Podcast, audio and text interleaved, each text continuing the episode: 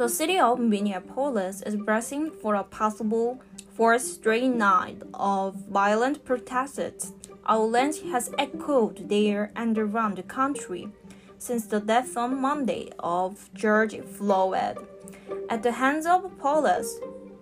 President Trump threatened to send in the National Guard if necessary to bring Minneapolis under control. The white police officer who knelt on Floyd's neck as he guessed for death was arrested today and charged with murder and manslaughter. Amateur Cinder begins our coverage. A night full of nationwide protests amid the pandemic, from New York City to Columbus, Ohio, and Los Angeles. For the third straight day, throngs of people took to the street, outraged by the death of George Floyd. On Monday, Minneapolis police arrested Floyd, who was black while detaining him, a white police officer pinning him to the ground by his neck. Floyd could be heard saying, I can't breathe. By the time an ambulance arrived, Floyd had no pulse. The four officers have been fired. And today, the officer who had his knee on Floyd's neck, Derek Chauvin, was arrested. Four days after, Floyd's death. The Hennepin County Attorney Michael Freeman spoke this afternoon. He has been charged with third degree murder.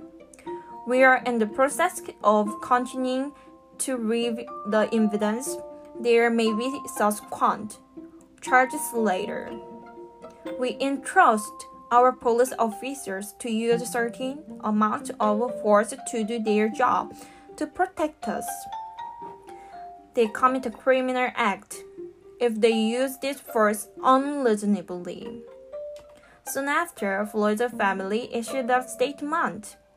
They said the arrest was caught over this step on the road to justice, but they added that the charges should be revised. They said, quote, We want a first degree murder charging we want to see other offenders arrested. We call on the authorities to revise the charges to reflect the true culpability of these offers.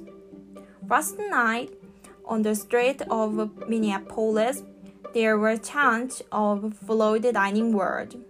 Fury turned to senses of Kyle. National Guard troops were deployed to confront hundreds of protesters who flooded the street. Some of demonstration turned violent.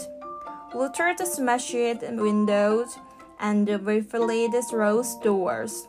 A police station was being tortured after officers evacuated it during the chaos. Flames could still be seen rising above the building as a mass of people gathered in the street.